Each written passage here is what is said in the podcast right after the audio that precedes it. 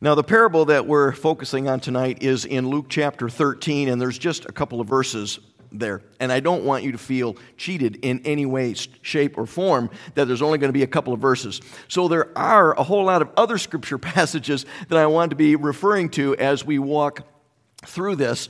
And before I actually read from, uh, from Luke 13, there are a few other passages that I want to kind of um, bring before you uh, just as we kind of set a stage for what we're talking about together tonight in, in fruit bearing plans. You know, when, when God created Adam and Eve, uh, man and woman, he placed them into a garden and he gave them everything in that garden that they needed for life and for carrying out what he wanted them to do. Right? Uh, would you agree with that?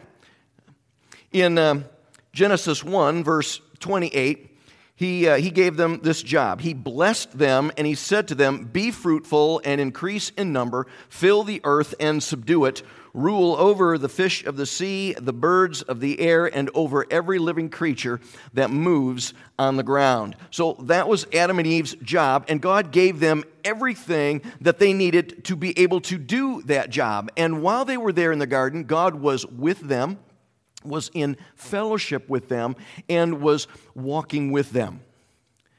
And then sin entered into the world through Adam and Eve's disobedience, and in one sense, everything changed. Because now there was death, and there was pain, and there was grief, and there was loss, and there was suffering, and there was loneliness, and isolation, and alienation, and there was fear, and all of these things became part of our lives and our relationship with God was broken. But in another sense, nothing changed. Because they still had everything that they needed to carry out the work that God wanted them to do. They still had that job to do, but it was just very difficult to be able to do that because of sin going on. God then began to set in motion his plan to, to redeem us.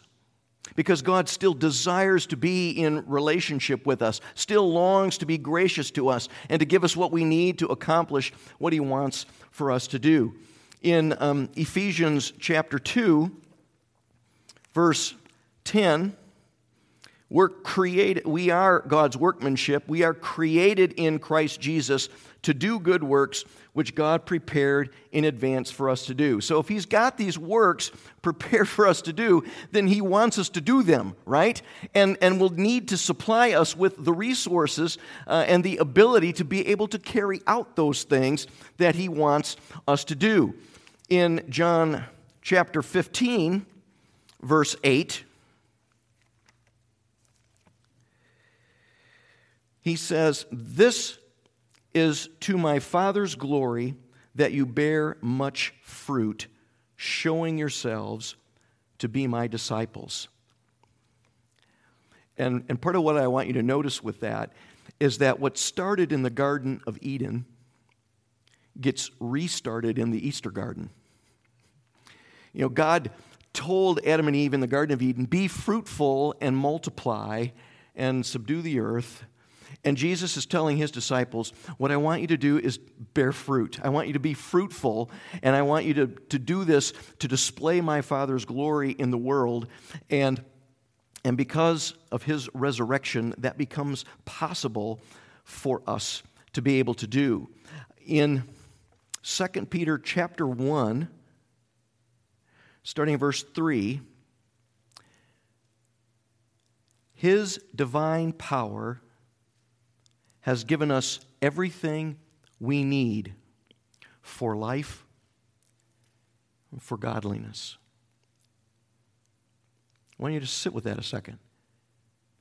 If we are going to be fruit bearing people, if we are going to be disciples of Jesus Christ, what we're told right here is that everything that we need for that life to be godly people has been given to us because his divine power has given us what we need for that to be for that to happen through our knowledge of him who called us by his own glory and goodness Through these, he has given us his very great and precious promises, so that through them we may participate in the divine nature and escape the corruption in the world caused by evil desires.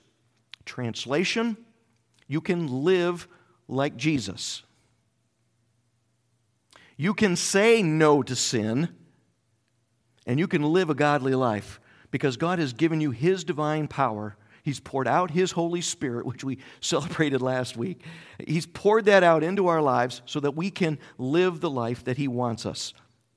So, for this very reason, Peter says, make every effort to add to your faith goodness, and to goodness, knowledge, and to knowledge, self control, and to self control, perseverance, and to perseverance, godliness, and to godliness, brotherly kindness, and to brotherly kindness, love.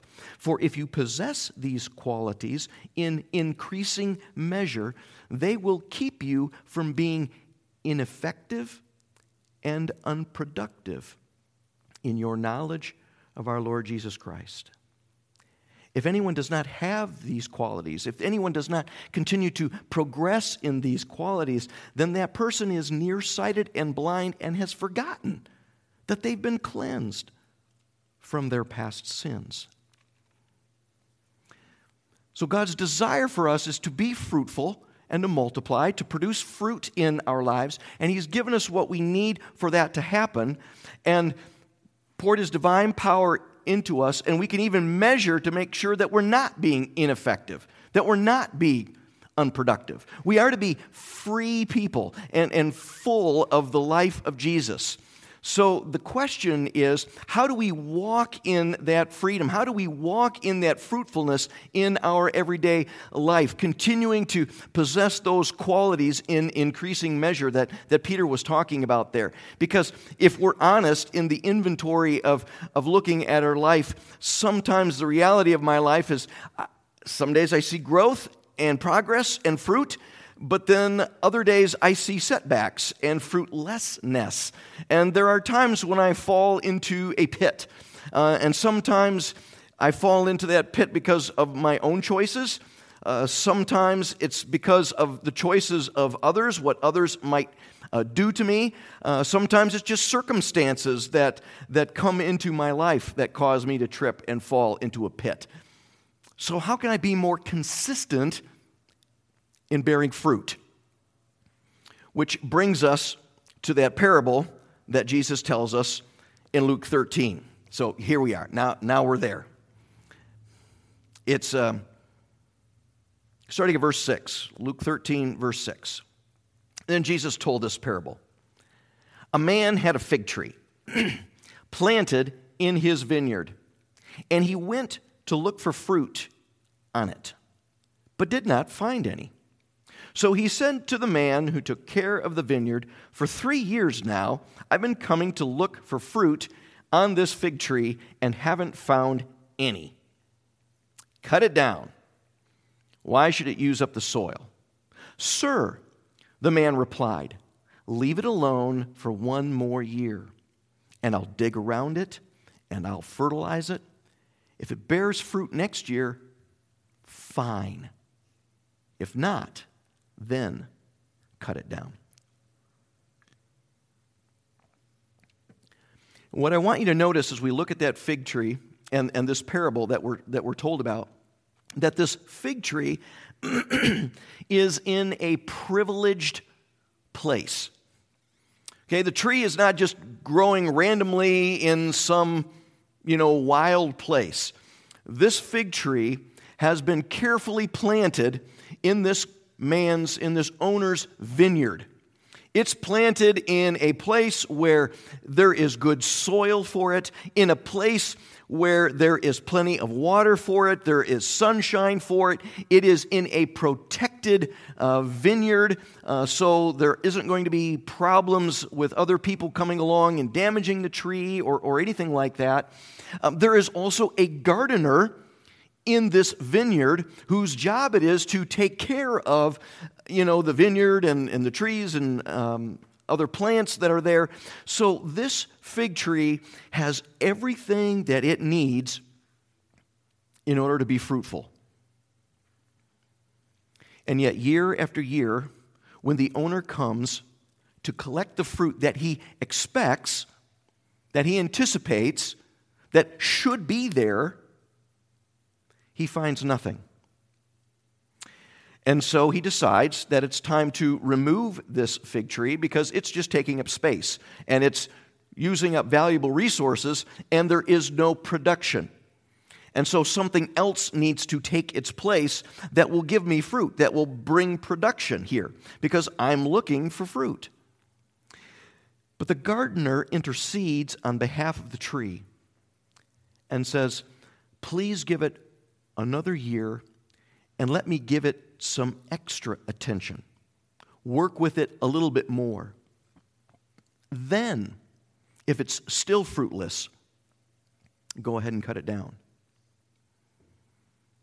Now, I think you understand that this parable is referring to the fact that God is the owner of the vineyard, and Jesus is the gardener uh, at work in the vineyard, and that we are the trees or the vines that are in this vineyard that God is expecting to find fruit in our lives. And so, the question that I want you to be thinking about tonight and, and pondering and wondering about is where is Jesus getting his hands dirty in your life?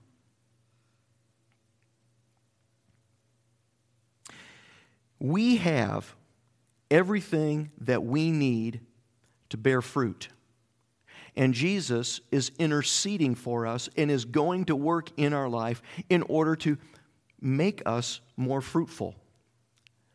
So, as you live your Christian life every day, a couple of things that we need to keep remembering is the fact that we have everything that we need. We have the resources available to us in order to be more like Jesus. And Jesus is on our side praying for us and is at work in our life, trying to bring life and fruitfulness to maybe some dead area that is in our life right now, making that area of our life more fruitful. So, where might that be? And I ask that question because the devil also has a plan for your life. He has a plan to steal and to kill and to destroy you. He wants to keep you from being fruitful in any possible way that he can. In Ephesians chapter 6, verses 11 and 12, put on the full armor of God so that you can take your stand against the devil's schemes. For our struggle is not against flesh and blood, but against the rulers, against the authorities, against the powers of this dark world, and against the spiritual forces of evil in the heavenly realms. How do you fight such an enemy? Well, we have spiritual weapons uh, to do that. 2 Corinthians chapter 10, verses 3 to 5. For though we live in the world, we don't wage war as the world does. The weapons we fight with are not the weapons of the world. On the contrary, they have divine power to demolish strongholds. So we demolish arguments and every pretension that sets itself up against the knowledge of God. And we take captive every thought to make it obedient to Christ. A stronghold is anything besides God that has mastery or dominance in your life. Anything that you are a slave to, anything that we're preoccupied with, anything that we are obsessed with in our minds other than God. So, if we're going to join Jesus in waging war against the spiritual forces and powers in our lives, we need a plan. We need a strategy of some sort. When it, when it comes to our jobs and, and the work that we need to do every day, um, we make plans, right? Um, you've got certain things that need to be accomplished, and we make plans, we make lists, we, we figure out how we're going to do this uh, when we want to go on vacation. Almost always, there's a plan. Very, every, every now and again, somebody might just get in a car and, and just drive and see where they go. Uh, but normally, people have a plan. They call ahead, they make reservations, they find out how much things are going to cost. Um, when people think about retirement, they make plans for making sure that they've set things into motion so that when they retire, there's actually uh, money there to be able to continue to pay the bills and, and take care of them uh, when they're no longer working. We've got plans for everything that's going on in our lives. But do we have any plans about getting rid of any strongholds, any idols?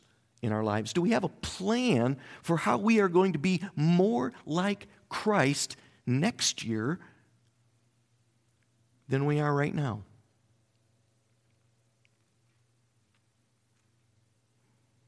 Is there a plan to add to your faith goodness, and to goodness, knowledge, and to knowledge, self control, and perseverance, and godliness, and brotherly kindness? and love. When was the last time you put together a plan for developing more self control in your life? Or to be a kinder person to the people around you? Paul says in, uh, in 1 Corinthians chapter 9, verse 25 and 26, he says, Everybody who competes in the games goes into strict training. They do it to get a crown that isn't going to last, but, but we're doing it to get a crown that will last forever. Therefore, I don't run like a man running aimlessly. I don't fight like a man beating the air. No, I beat my body and make it my slave so that after I've preached to others, I myself will not be disqualified uh, for the prize. He's saying there that, that I am I'm running with purpose.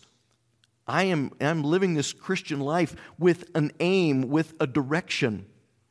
So, where is Jesus at work getting his hands dirty in your life? Is it your temper? Is it your mouth?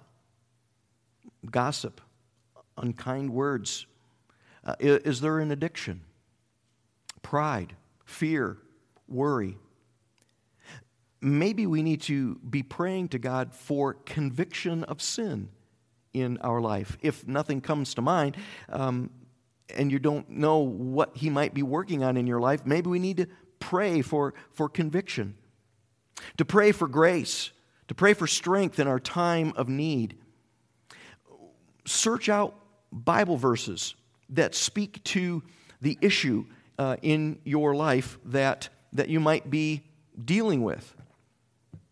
Um, so if, there, if you identify an area where, where Jesus is, is working in your life, pray that you'll be convicted about that area, that you'll want to make changes. Pray for grace and strength to be able to work on that. Start looking in Scripture for Scripture passages that, that speak to those particular issues.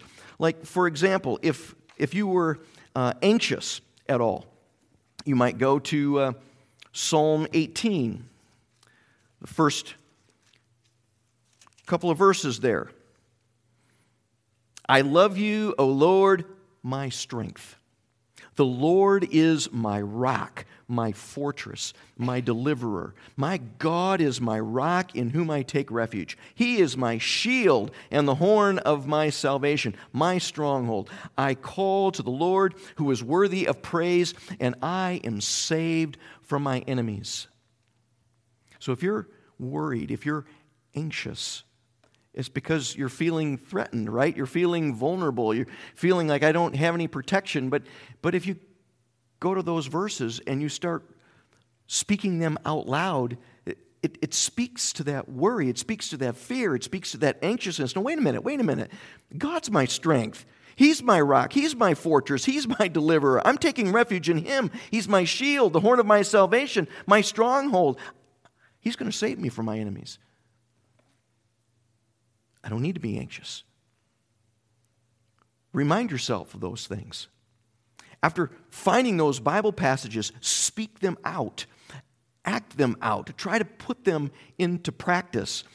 Because if you don't, then you'll just forget about them and they're not going to do you any good. Uh, James talks exactly about that kind of thing in, um, in chapter 1.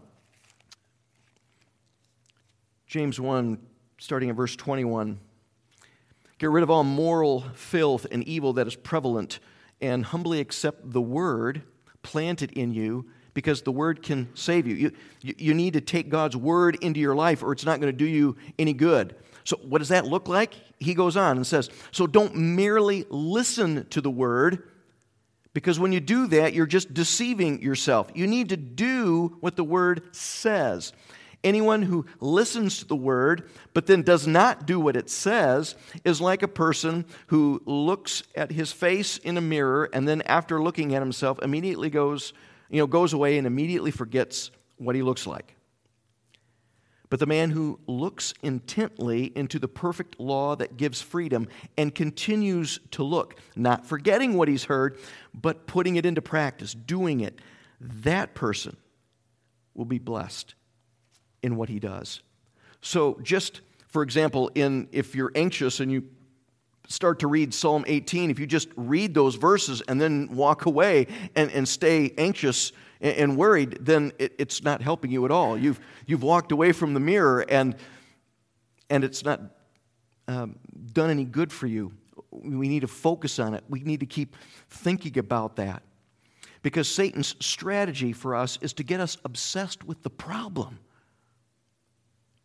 to get us focused on the difficulties, on the hurt, on the betrayal, on that shiny new fill in the blank. Um, these things can get so big in our lives that we're unable to see God and, and the truth of His Word. But when we take our thoughts captive in obedience to Christ, when instead of focusing on the anxiety and the fear and the thing that's producing that anxiety, when my focus then turns to God and say, wait a minute, God is my shield, He is my strength, and you keep meditating on that and you line up your thinking with, with that truth of Scripture, it starts to change your perspective on what is going on in your life because we make our thoughts line up with scripture that speaks to the issue. You're not ignoring the problem. You're not pretending that, that the problem is, is no longer there. You're just changing the way that you're thinking about the problem. Because the truth is, you still have these bills to pay. And there, aren't, there isn't enough money to be able to pay that bill. That might be the fact. But you're trusting that God is going to walk with you in this, that you will find a way through this, and you don't have to be worried about it. You don't have to be anxious about it because your God will supply your need.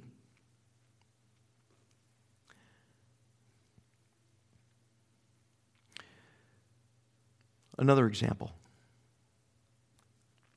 You ask God to forgive you for some sin that you have committed in your life but you're still feeling guilty about that. It still bothers you because you know it was wrong and, and you did it anyway. Um, and so, and you know, if you look back in your life, you know, that might have been a sin or a problem that continues to crop up in, in your life. And so you, you see all of those different things that have happened in your life and, and you've gone it to God to ask for forgiveness, but it's still, yeah, you feel bad about it. You, you feel guilty about it. And so you ask God to forgive you again and again and again about those sins that you've already asked Him to forgive you because you're still feeling guilty. What you're communicating to God at that moment is God, I don't believe that you forgave me the first time that I asked. Now, if you've sinned since you asked, then yes, you have to confess those sins and ask God to forgive you for those sins. But sins that you've already asked Him to forgive, He's already forgiven it. And the fact that I'm still feeling guilty and still going to God is saying, God, I'm not sure that you forgave me because I don't feel forgiven. The, the truth is, what Scripture says, God's already forgiven you. Um, you. You know Psalm 103.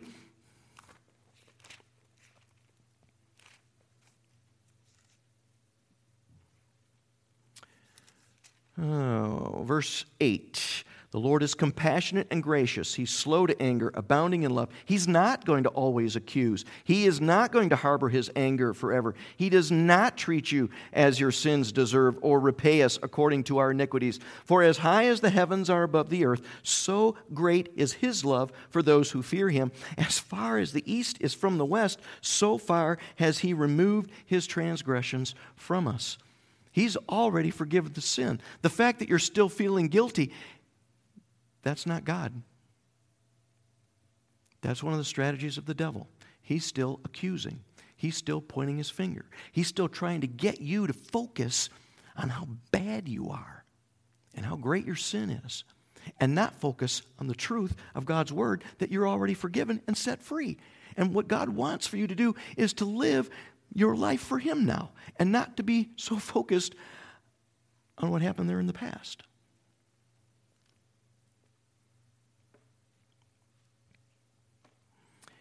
if we don't put into practice the scripture that we read, if we don't take our thoughts captive, it's like we've just walked away from the mirror and forgotten what we've looked like. Remember, in Christ, we have everything that we need to do what needs to be done, for fruit to be borne, and for his character to be reproduced in us. But will we do everything that we need to do to be able to make that happen. See, this parable in, in Luke 13 tells us that God is very serious about his fruit to the point of he has supplied everything, abundant resources for us, and he's also given us help. He's given us a gardener to walk alongside of us and, and help us. This gardener is skilled in his work. This gardener is on our side. This gardener is interceding for us, is going to do whatever he can to help make us fruitful. He's also very interested in fruit. And in that quest for fruit, sometimes that gardener is going to prune things, prune people, prune relationships out of our lives. Um, John 15 talks about that too, as, um, as well, right? Um, he cuts off every branch in me that bears no fruit, while every branch that does bear fruit, he prunes so that it will be even more fruitful. Jesus is at work pruning in our lives, getting his hands dirty in our, in our lives because he is very serious about us being able to produce fruit. And also, we see in this parable that in spite of the work and the resources and the patient mercy, there will come a time of accounting. And if there is no fruit, there is loss. It could be an individual, it could be an organization like a church.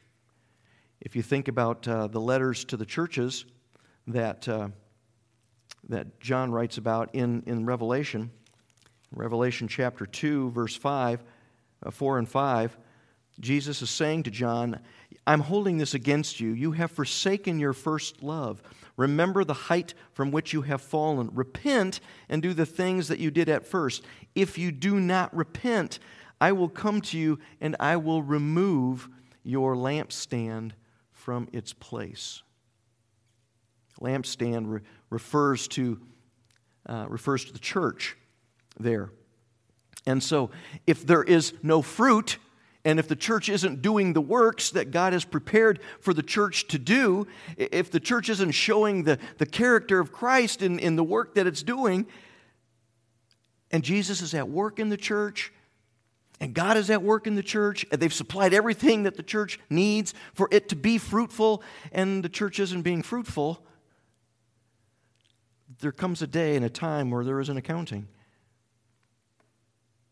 for our lives, for our churches, for our families, for our businesses, for our schools. What plans will you make to cooperate with what Jesus is doing in your life? He who has ears, let him hear what the Spirit is saying to the church. Let's pray.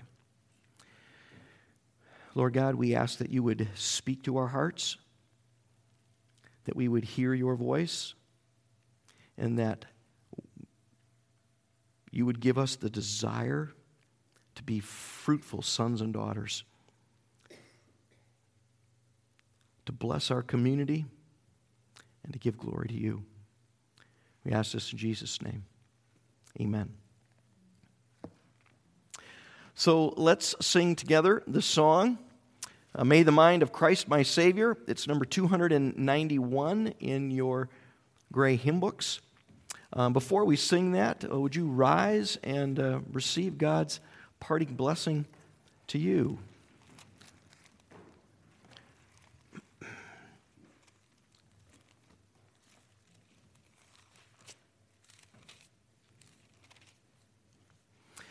May the God of peace, who through the blood of the eternal covenant brought back from the dead our Lord Jesus, that great shepherd of the sheep, may God equip you with everything good for doing his will.